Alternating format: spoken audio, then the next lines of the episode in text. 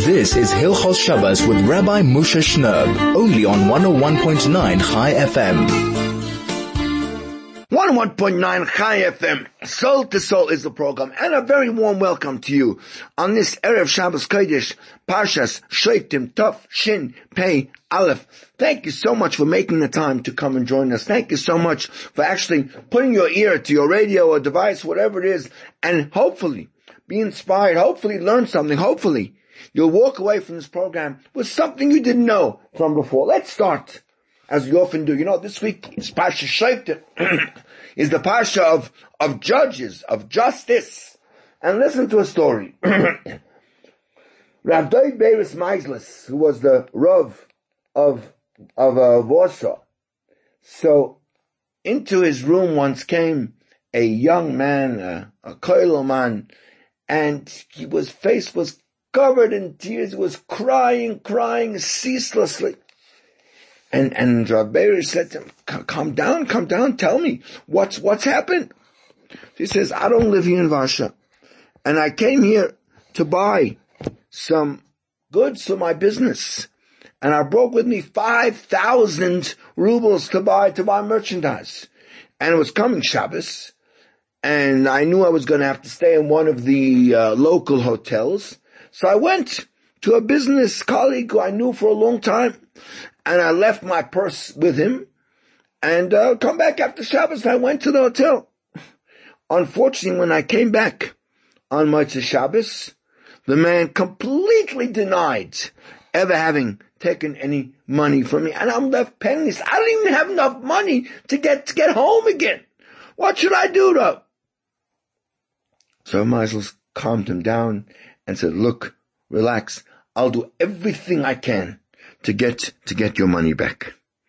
So he immediately summoned this business colleague and came running to the Rav's house and, uh, Rav, uh, Rav Meisler asked him, do you know this person?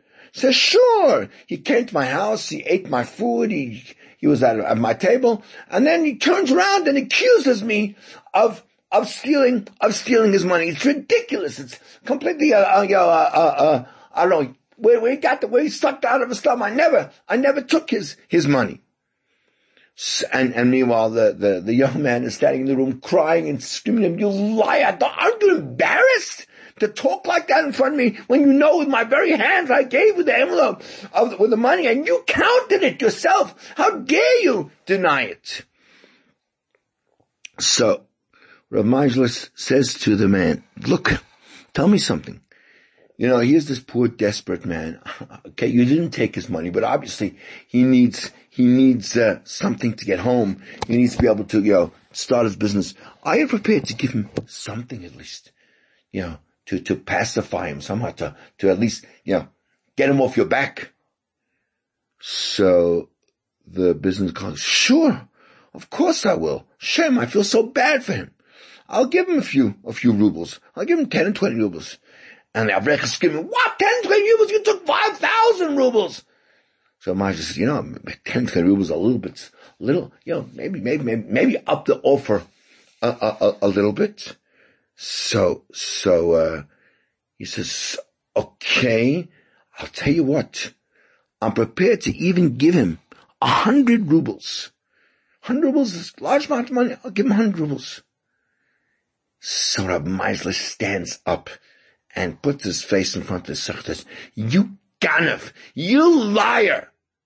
Now I know, I've known you for a while, and I know that as wealthy as you are, you are known in town as the greatest kamtzan, as the greatest miser ever. We can't give you, we can't get you to give even 10 rubles to any charitable cause. And now suddenly you're prepared to give a hundred rubles to this poor young man just to mollify him, just to calm him down. If you don't return that money to him right now, I'm going to hand you over to authorities, which is really what I should do. And the man pulled the envelope of 5,000 rubles out of his pocket, put it on the table, and, and shamefacedly walked out of, walked out of the room. The kayach of our gedolim of our, of our leaders to, to confront people, to do what needs to be done. You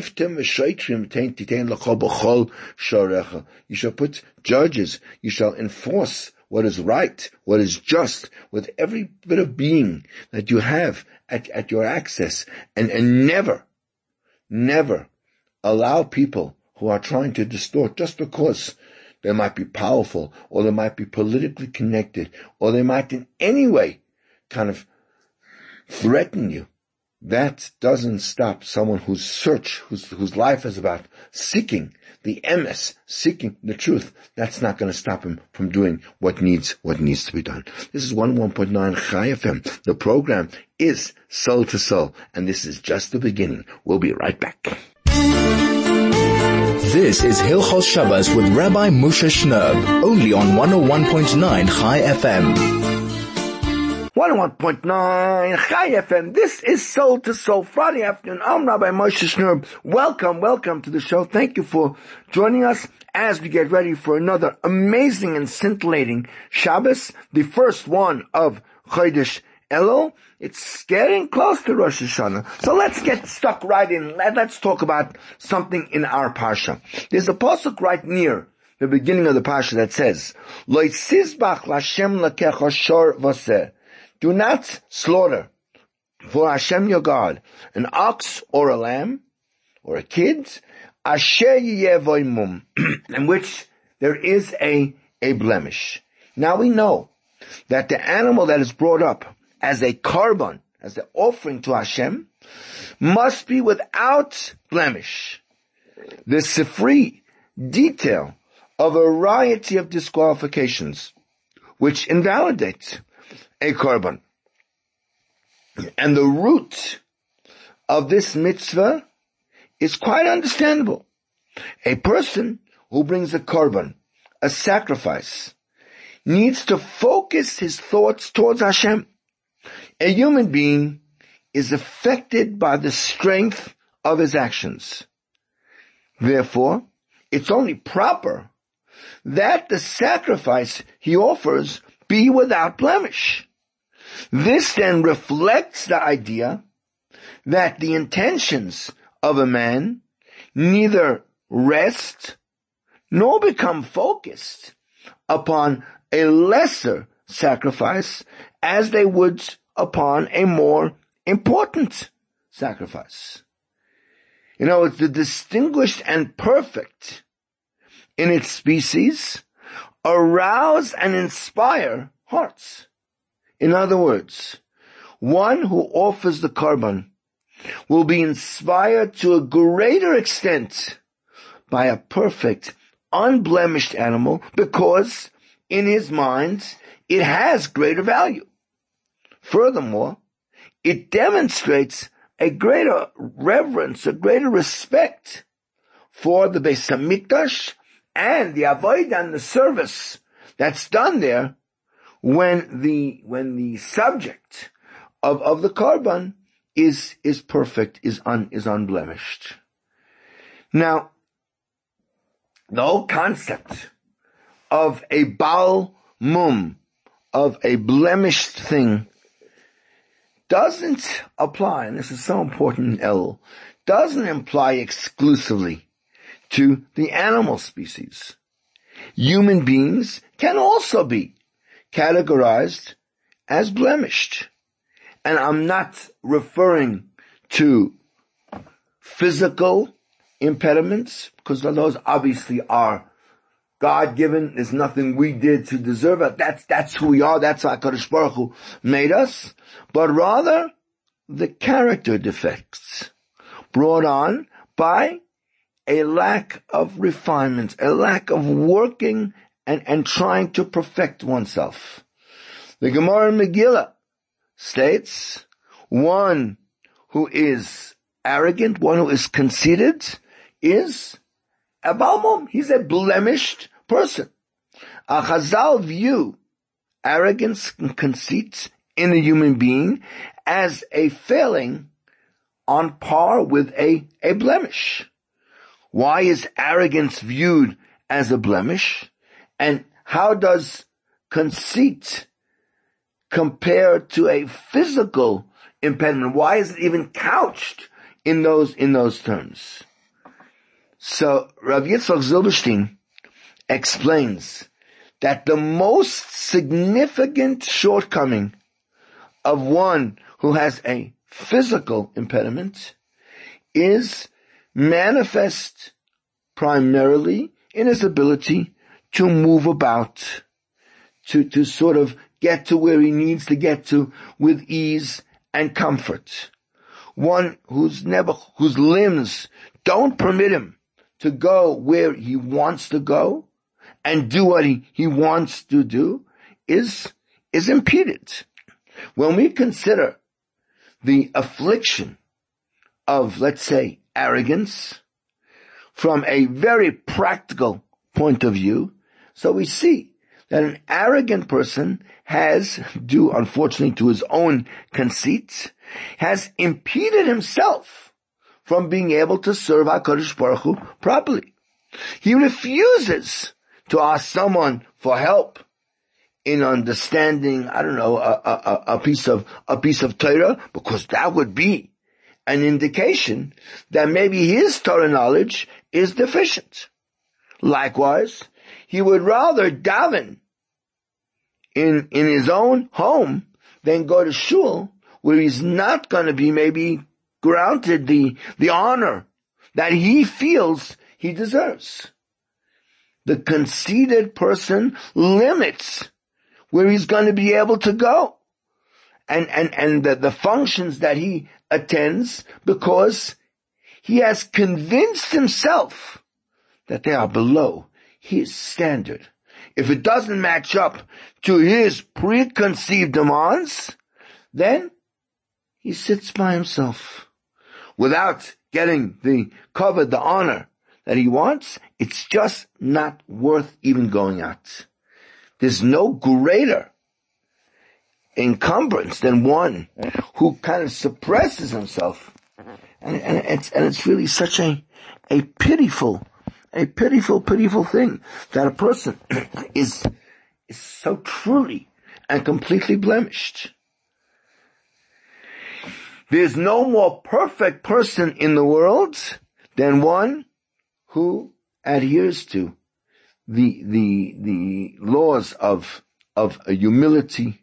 And indeed, the, the less one thinks of himself, the less that can go wrong. And the less that can be pointed out concerning him. He has kind of diminished himself to the point that no one focuses on his purported uh, deficiencies. On the other hand, one who positions himself in the centerpiece of, of another person's uh, uh, uh, sort of scrutiny is almost asking for trouble. The, the, the true unav, the true humble person is out of sight, while the arrogant person is looking for attention, which of course the moment you start looking for attention, it may not always be the, the best thing in, in, in the world for him or for anyone else. Rav Zilberstein relates that Rav Shmuel Rozovsky Zatzal represented humility at its, at its apex. He was the premier Maggid Shiur in, in, in Gemara, not only in Ponevezh, but throughout Eretz Yisrael. The Brisker Rov referred to him as the Rosh, Rosh Yeshivas, the head, the premier of all the other Rosh Yeshivas. When Ponevezh had just opened its doors, the yeshiva had no, no money to operate because it had no money. And the student body was very small. It was only about 50 students. And due to lack of money, it was impossible to get the services of someone to actually uh, clean, to maintain to the uh, sanitary conditions of the yeshiva. The Ponevezh Rav traveled throughout the globe fundraising for the yeshiva. And our Shmuel was left to assume all the responsibility of providing for the spiritual sustenance of the young men. It's difficult to focus on learning when the environmental conditions are far from appealing. So, during this period, Rav Shmuel would come to the Beis HaMedrash early in the morning, lock the doors, and pull down the shades, take out a broom and dustpan, and sweep the floors. He would take a mop and water and, and, and wash the floor. When the students entered the of Medrash for, for Shachris, the room was spotless. No one had the faintest idea of the identity of the new maintenance crew. When Rav Shmuel lay on his deathbed, surrounded by his family, he cried out in pain and said, with what am I ascending to Shemayim? He was intimating that he was unworthy of any spiritual rewards. This was a question posed by the preeminent Rosh Yeshiva, whose, whose shiurim served as the kind of the, the, the, the, the, the trailblazer for, for, for navigating all the difficult subjects of Gemara. Finally he said that perhaps the merit earned by maintaining the cleanliness of the Beis HaMedrash would serve as his, as his, as his behest. That is true anava. And that's what we have to strive for. We, in Elul, we have to look at our blemishes and look what we can do to clean them all up. This is 101.9 Chai FM. The program is soul to soul and we're going to be back in a minute. This is Hilchos Shabbos with Rabbi Moshe Shnerb, only on 101.9 Chai FM. 101.9 Chai FM. The program is Soul to Soul, and we are on your radio on Erev Shabbos Kodesh. Parsha Shoftim, welcome you back to another segment of the show. Thank you so much for joining us. Thank you so much for spending a few minutes of your Friday afternoon to join us and learn a little bit of Torah. Be inspired, especially now that we're in Elul. We're literally four weeks away from, from Rosh Hashanah, from, from the Yom HaDin. Let's talk about what we can do perhaps to improve ourselves and get ourselves ready for the great, the great day. You know, the centermost pasuk of this week's Pasha is a very short pasuk, five words. Tamim tihye im Hashem Elokecha. Thou shalt be perfect. We spoke in the last segment about blemishes. Now the Torah says, Tamim be perfect with Hashem, your God. And Rashi speaks about the concept of being perfect in your faith. That a person doesn't need to go seek uh, uh, advice by know, necromancers and and and and uh, fingerprint, uh, sort of uh, what they call it, uh, finger readers and things like that. We have perfect faith that Hakadosh Baruch is going to look after us. I want to take that pasuk and perhaps let's develop it in a little bit different of a way. This this uh, uh, this this erev Shabbos, the Gemara in Maseches Yuma and Daf Mem Zayin brings down that there was a woman called Kamchis. Kamchis had seven sons. And all of them had the incredible privilege at serving at different times in their life as being the Kohen Gadol, as being the high priest. So the, the, the Chacham and the sages said to her, what did you do? To merit such a thing, such an amazing uh, uh, merit that all your children on such a level. She said to them, my whole life, I never ever uncovered my hair. My, my, my, said the way she put it was, the walls of my house never saw the braids of my, of my hair. And they responded to her, wow, Harbe Many others have done the same thing. But it didn't help them to achieve, to achieve this level.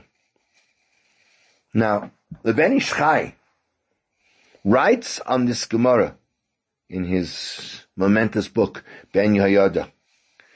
He says, what, what, what, what are Chazal telling us? that many did this and, and it wasn't, it wasn't successful. She explains that many other people even maybe try to practice this degree of tzniut, this degree of, of modesty in order to gain from it such an amazing, amazing thing because tzniut, a person who acts with modesty, is something that is a, a, a segula that could lead a person to reach the great level where their children could be. Kainim Gedalim. But because they were doing it in order to achieve that level, that's why it wasn't successful. And, and with this he explains what it says in the, uh, in the Yerushalmi.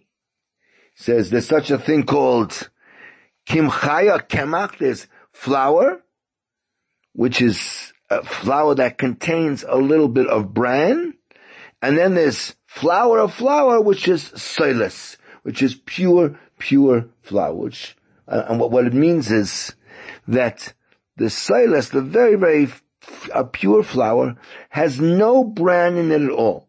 But kemach, which is a little bit coarser, is mixed together with some of the bran.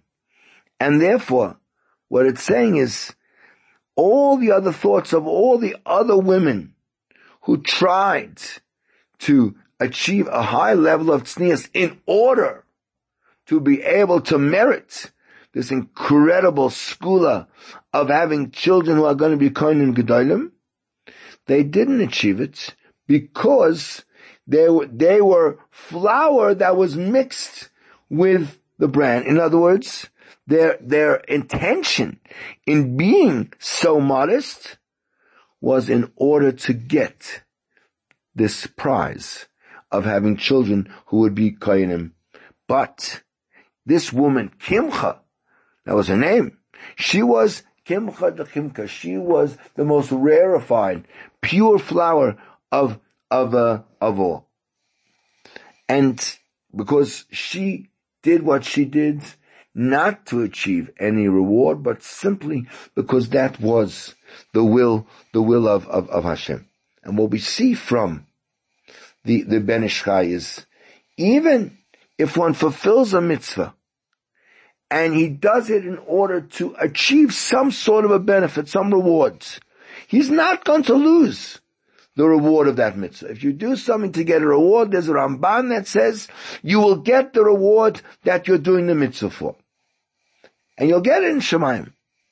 But when your intention is to get, to do a mitzvah for the, the segula, every mitzvah has something that a person can achieve. It's not rewards.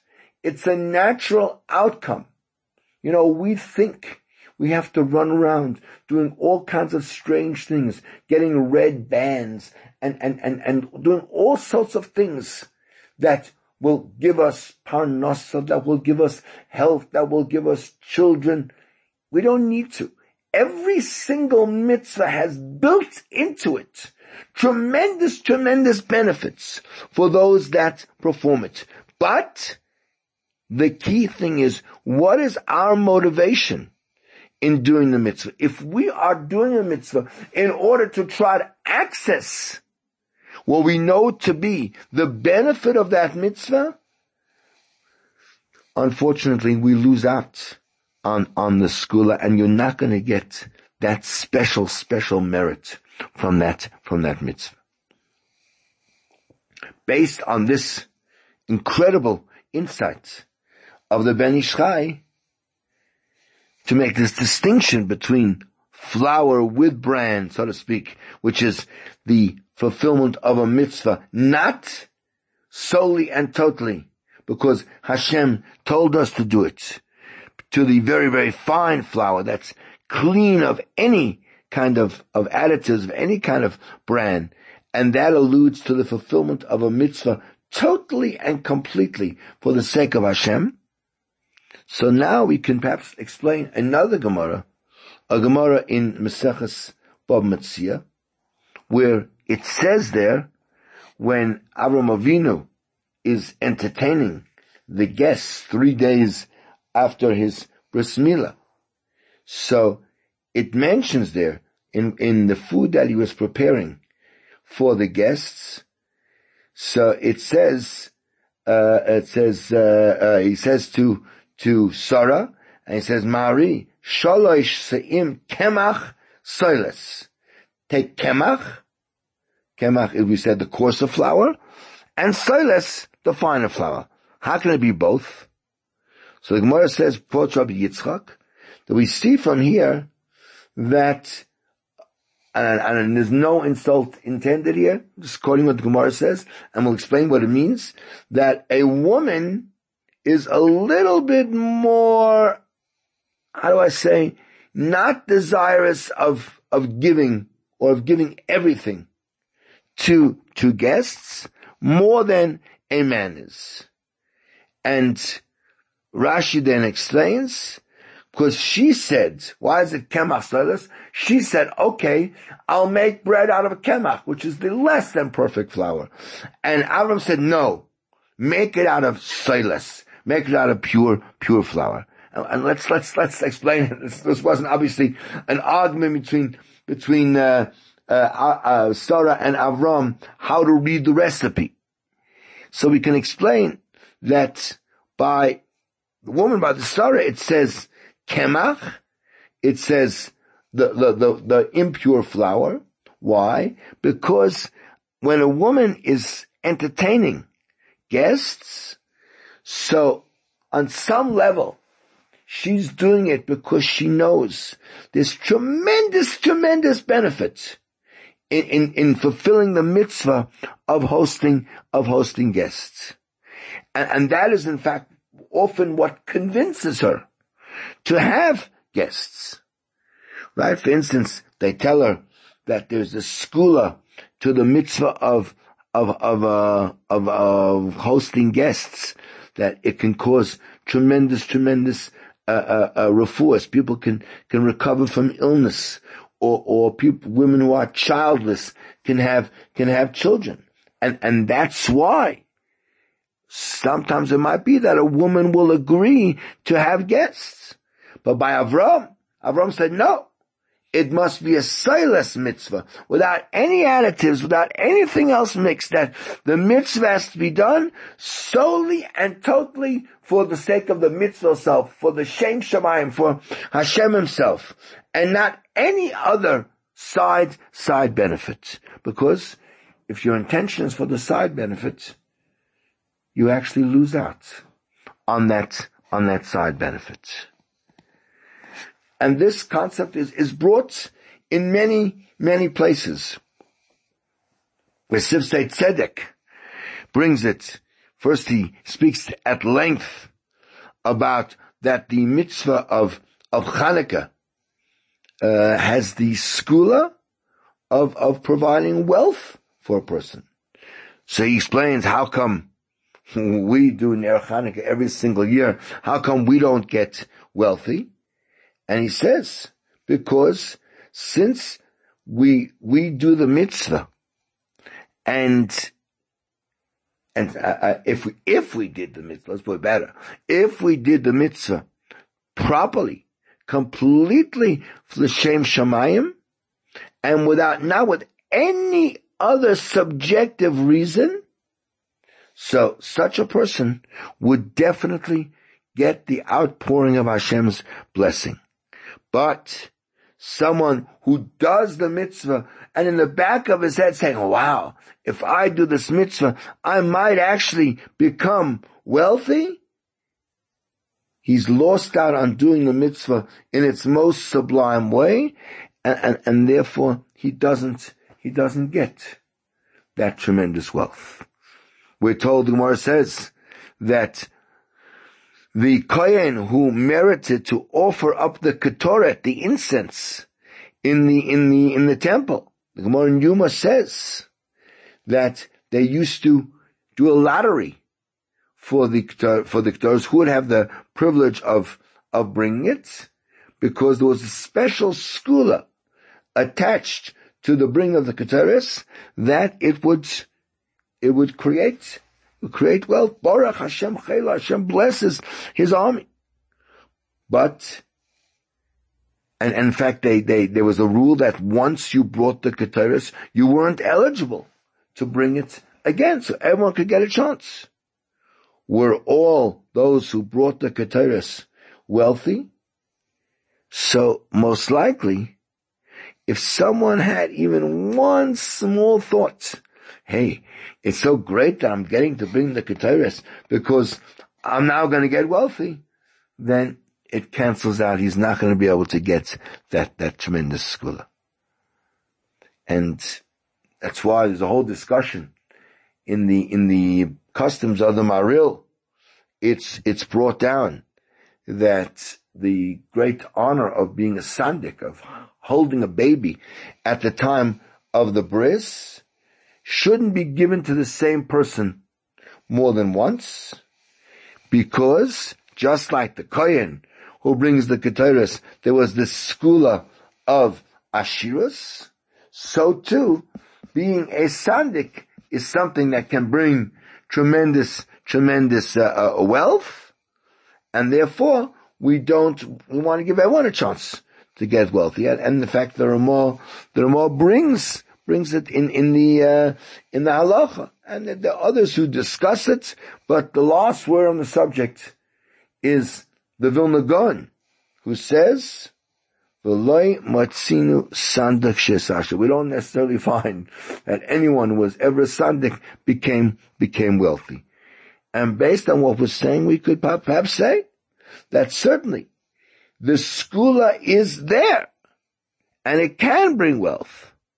But if a person has in his mind when he's invited, when he's asked and honored to be the sandik, that in the back of his mind he wants to access that that wealth, so that that uh, impugns and, and that wounds the the possibility of getting that which he actually is is hoping for, and that's why we don't find uh, uh, uh the people who had the privilege of sandik are necessarily wealthy wealthy people. Now, perhaps we can understand the Gemara, famous Gemara in in Shabbos that we know that Rav Shimon Bar Yochai and his son Rabbi Lazar were in a cave for 12 years. And Elio stood by the entrance and said, right, it's time for you to leave the cave. And the, the Caesar has died and the terrible, terrible decrees against you have been uh, cancelled. So they went out and they saw people that were busy uh, uh, uh, you know, planting and, and look, looking after their fields. And they said, what? People are, are stopping the study of Torah in order to be involved in mundane matters? And wherever they looked, says the Gemara, they would, everything was consumed with fire.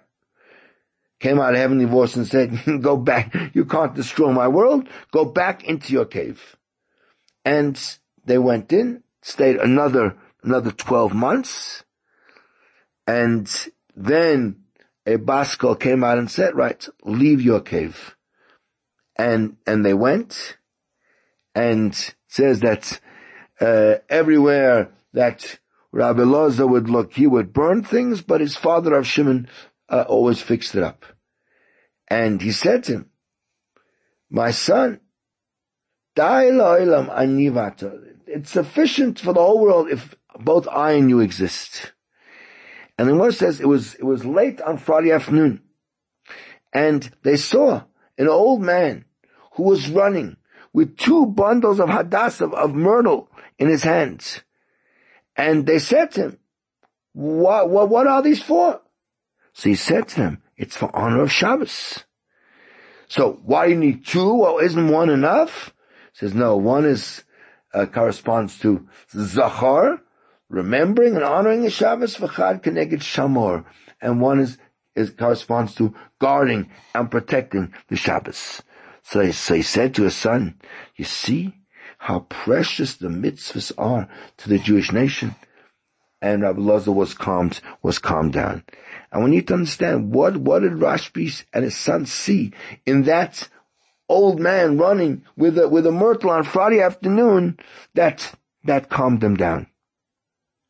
So the Apter Rav says in, in Ohev Yisrael, he says, you know, there are two types, there are two aspects, put this way, of, of, uh, of keeping Shabbos. There's Zachor, guarding what we usually regard as the positive aspects of Shabbos, making Kiddush, lighting candles, having your meals, and the Shamor, the protecting the holiness of Shabbos by not breaking it, by violating it with, with. He says, in, in deep terms, the Zachar is the male, and the Shamar is the female. We'll explain that. What does it mean? That there's some people who honor the Shabbos so that they should be able to create pleasure for HaKadosh Baruch Hu. They have no intention for any personal kind of kind of benefit. In fact, the pasuk says, "Os tisaneg al Hashem." Their whole pleasure is for Hashem. That through Shabbos he connects himself and and he brings his neshama in in, in holiness to the highest level of closeness to our, to HaKadosh Baruch Hu. And, and he uses intellect and, and it's a, an incredible day of, of, of closeness, of interaction with, with, with HaKadosh Baruch Hu. And through his actions on, on, on, on the Shabbos, he can have tremendous, tremendous effect on, on the whole world and, and on even the specter way beyond, way beyond this, this world. That's Zachor. And there's some people that aren't on that level that they could just keep Shabbos without any personal benefit. He honors the Shabbos, but he hopes that some good thing will come out of it. In other words, that's the, you know, Chazal say that anyone who guards the Shabbos, so then even if he's done Chas the most terrible averos, he's of idol worship. So his sins are, are, are, are forgiven. And there's no greater gift than that. That someone who may have even done terrible Averis and can keep Shabbos and can get a totally clean slate. Wow! And if a person has that intention in guarding Shabbos to get the great gift that, that Hashem has in, as in, in sort of embedded in Shabbos, that all of his sins should be forgiven, this tremendous, tremendous thing. It's also a good thing. But that's not the ultimate in keeping Shabbos. Because if a person in his actions intends to do mitzvahs for whatever personal benefit, be it a spiritual benefit also, right? For whatever good spiritual goal he might have, nevertheless, it, it's the nukva. It's, it's the, it's the female because he wants to get something uh, in, in, in, in uh, Kabbalic writings, the female is always the receiver. This person is doing Shabbos because he wants to get something from HaKadosh Baruch Hu uh, as a reward for doing his, his mitzvahs. And unfortunately, since the main way to serve HaKadosh Baruch Hu is to do a, a, to be a worker, to be a slave, to do things simply for the benefit of, of, of HaKadosh Baruch Hu, who knows if he will actually even even gain the, the intended goal that he wants to that he wants to uh, to to to achieve. So when this old man sent to Abshimon Yochai and his son, I'm taking two hadassim, one for Zachor and one for Shamar, he revealed that he was fulfilling the mitzvah of Shabbos as a Zachor, as as as the male, and he proved that his whole avodah Hashem was only l'shem shamayim, and not to get any benefit, not even any spiritual benefit in the world to come. Only and solely in order to fulfill the mitzvah of HaKadosh Baruch Hu. And therefore, even when he was involved in physical matters of, of his daily life, he was doing that not for any personal benefit, but only because that was the will of, of, uh, of, of HaKadosh Baruch Hu. And, and that was this, this woman, that was Kimcha, who, who served HaKadosh Baruch Hu simply to be tsanua. And, and therefore the reward came that her sons were all Talmidei Chacham, all Kohanim Gedolim. And that's something we have to strive for in our life, especially in the month of Elul. We're going to be back in a moment. This is 101.9 Chai FM. The program is Soul to Soul, and we'll be back in one moment.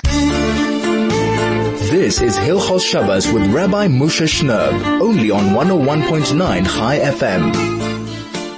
101.9 Chai FM, Soul to Soul, your radio here, Erev Shabbos Kodesh Parshas, Shoftim, Tavshin Payalav. Thank you for coming. Thank you for joining us as we go through the week's routine and get ready for another amazing, amazing Shabbos. And as we always do at this point in the program, to get you up to speed with all the times, all the details you need for this coming Shabbos, Shabbos Pashas Shoftim. So, the earliest time to light your candles this afternoon is going to be at 4.38. 4.38 is the earliest time it's Plug Mincha. You can already get your candles up. Get the Shabbos started. Get that energy Get that vibe into your lives. Get everything done before that and be ready and light the candles and settle into the serenity, into the beauty, into the restfulness and the, and the, and the mindfulness of what Shabbos is about. Obviously, if you're going to shul, even better, then you'll make it to shul in plenty of time. If you're lighting candles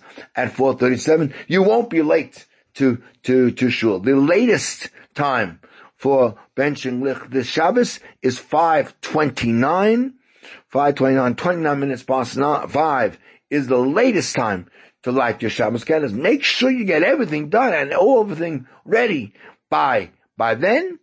Uh, Shkia then is at 547 is Shkia and that's, that's absolute end of injury time, if we really can't get ready earlier than that, then that's your absolute deadline, but you need to definitely push, push before, before that. Therefore, if you want to dive daven Ma'ariv and not have to repeat the, the Kriyashma, you've got to wait until 605. 605 is the earliest time to be able to, uh, uh not after a repeat Kriyashma, and then you can sort of mosey down and settle down into a beautiful evening, some beautiful a, a well inspirational food that has been prepared, I'm sure, for Shabbos, and some good words of Torah and some good zemirs, and just make it a beautiful, beautiful evening. Tomorrow morning, we're going to read Shabbos, uh, uh, Pashas Shoftim, which is a very, very, very important Pasha, lots and lots of, uh, uh, halachot, lots and lots of laws and, and, and things. The Haftarah is the normal Haftarah for Pashas for Pashas Shoftim. And, uh, yeah, and then tomorrow afternoon, we're going to uh, make another siyum on Pirkei Avos. We're going to read Perik Vav, uh, of Pirkei Avos this, this coming, this coming week. And Shabbos Kodesh ends tomorrow night at 20 minutes past 6, 6.20 is the end of, uh, of, uh, of, of Shabbos and we go into another week, a second full week of Elul. We hope that you are remembering to say David Hashem Oiri V'Yishi in your, in your davening. And for those who are able to be in shul and hear the shofar, even better if you hear the shofar somewhere else.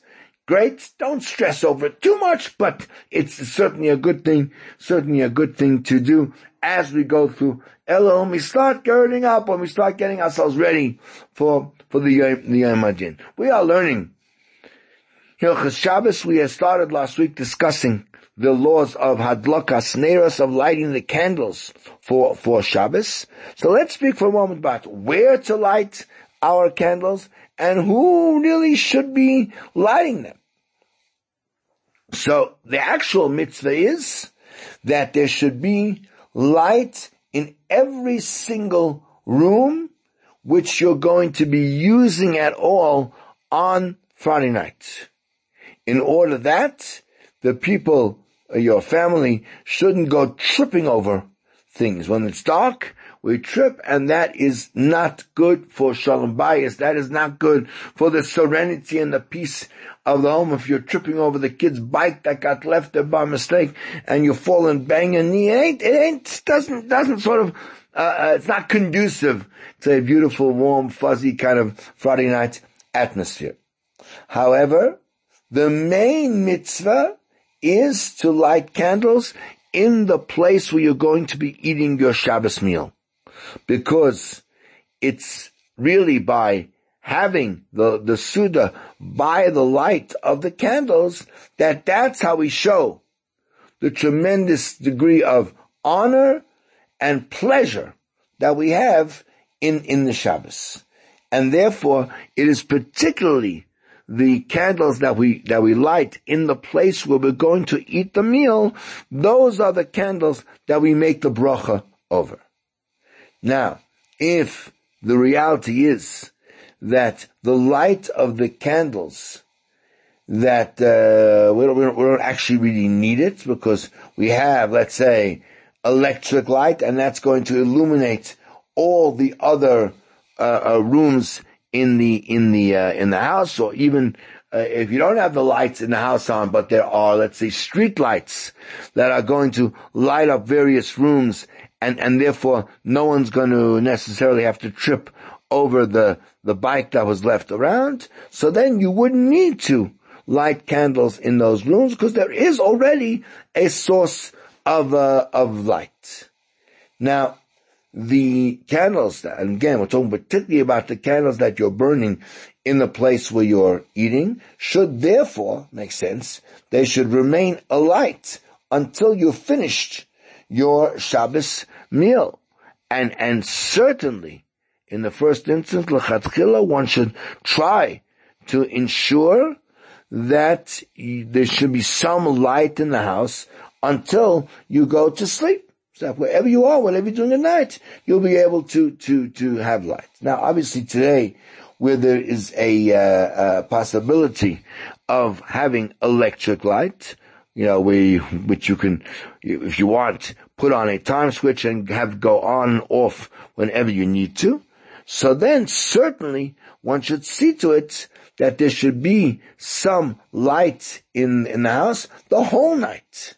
So that even if someone gets up in the middle of the night, yes, whatever, he has to go out, so then he'll be able to get around without, without, uh, without tripping.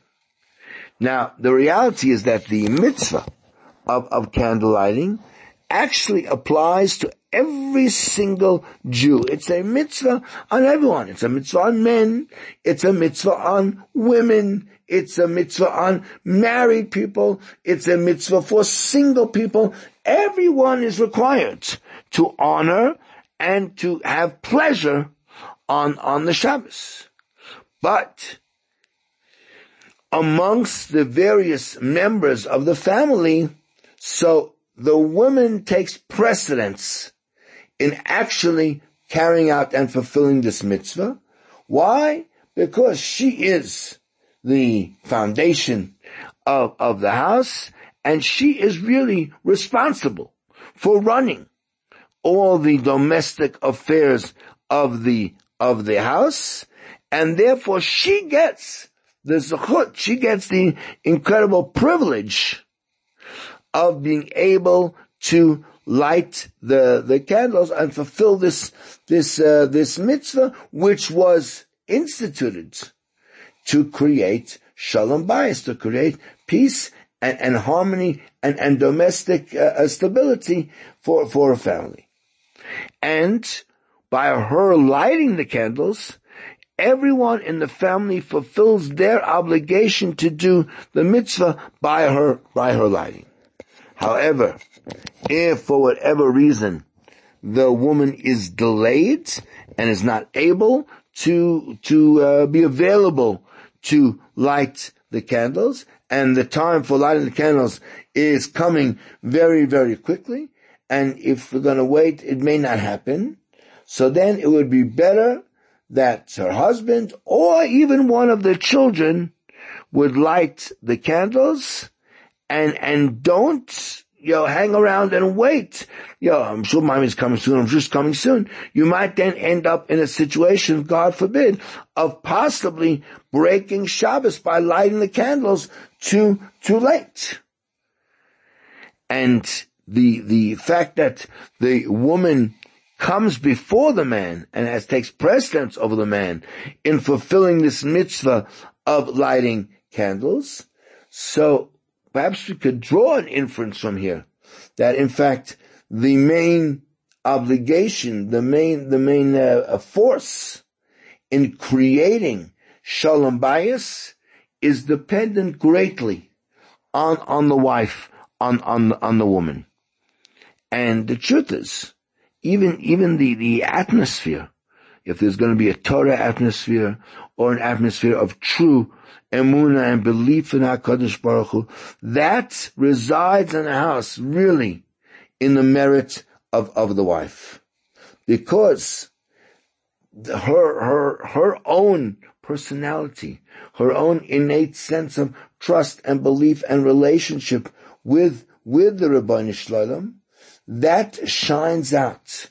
And that's unique to her and, and to her whole family. And she knows how to get that to then reflect and affect her husband and her children in training them and, and leading them to, to ways of, of, uh, of true, of true, uh, emuna, and she can then direct them, as Hashem, to, to study Torah, uh, properly as, as they're supposed to. In fact, as the Gemara says, that the, the greater was the promise that HaKadosh Baruch Hu promised the women, even then the promise that he made to the, to the, uh, men, because of the fact that the women are, are, are so responsible and so, so uh, uh, kind of instrumental in sending off their children to learn Torah in school, and uh, and they, they wait and they, and they encourage their their husbands to spend as much time as they can to to learn in in the in the Beis Medrash, and they wait for them until they come they come uh, they come home. Right? Obviously, if the woman is not able to light the candles, then the husband can light for her because b'diavad he also can create a situation of uh, of of shalom of shalom bayis. We'll be back in a moment with a little bit more of our last segment. This is 101.9 Chai FM. The program is Soul to Soul, and this is the greatest Jewish radio station in all of Africa. This is Hilchos Shabbos with Rabbi Moshe Shnerb, only on 101.9 Chai FM. 101.9 Chai FM, oh back on your radio with our last segment here on Erev Shabbos Kodesh Parshas Shoftim in the year Tov Shin Pei Aleph, three weeks and counting and a little bit till Rosh Hashanah, Haba Leinu L'Teva, and we're finishing up discussing who has the obligation of lighting the candles in the house. So he said it's a woman's obligation, but if she can't, then the man certainly would would uh, would do it. Now, if there's a, a situation where, for whatever reason, the woman is not at home, because let's say she's uh, in in hospital, or maybe it's a good thing she's not supposed to have a baby, mazel tov, or maybe she, whatever, she traveled out of town for some other reason, and the husband, the father is at, at home, so then he is obligated to light the candles with a bracha. And even if he has an adult daughter, the mitzvah is incumbent upon him to light the, the candles because he is the balabas. He's the master of the house. If he wants, he could ask his daughter to light the candles in his stead on his behalf and on behalf of the rest of the of, of the of the family, and then she would make that make the bracha. Now, uh, there some have the custom that in addition to the candles that the mother lights, all of her daughters who have already reached the age of, of, of chinuch, of education, they also light candles even with a bracha. And that is the, the minhag of, uh, of, of Chabad.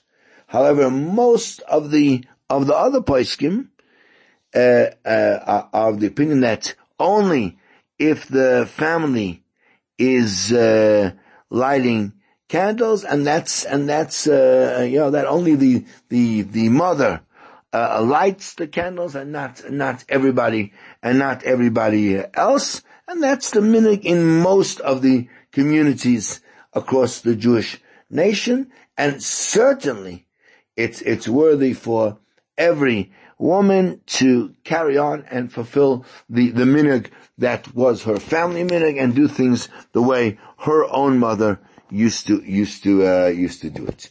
So that's about really all the time we're going to have for, for, for this week. And I hope you enjoyed the show. I hope you got something out of it. I certainly did. I love the opportunity to spend some time with you. And please, I'd love some feedback. I really would like to know, are you listening to the show? Are you enjoying it? Do you have suggestions? Please send some kind of communication either to the, to the station or directly to me. You can get my personal number through the switchboard at, at Chai FM. And please let me know that you're, that you're alive. Let me know that you are listening, whether you're happy, whether you have criticism, whatever. Anyway, have a wonderful, wonderful Shabbos. Stay warm, stay safe, please. It's not over yet. Let's please, let's look after ourselves, keep those masks on, keep the distance, no silly social engagements. It's just, it's just counter, counterproductive. And I wish everyone in our entire radio family a beautiful, satisfying, warm, and inspiring Good Shabbos.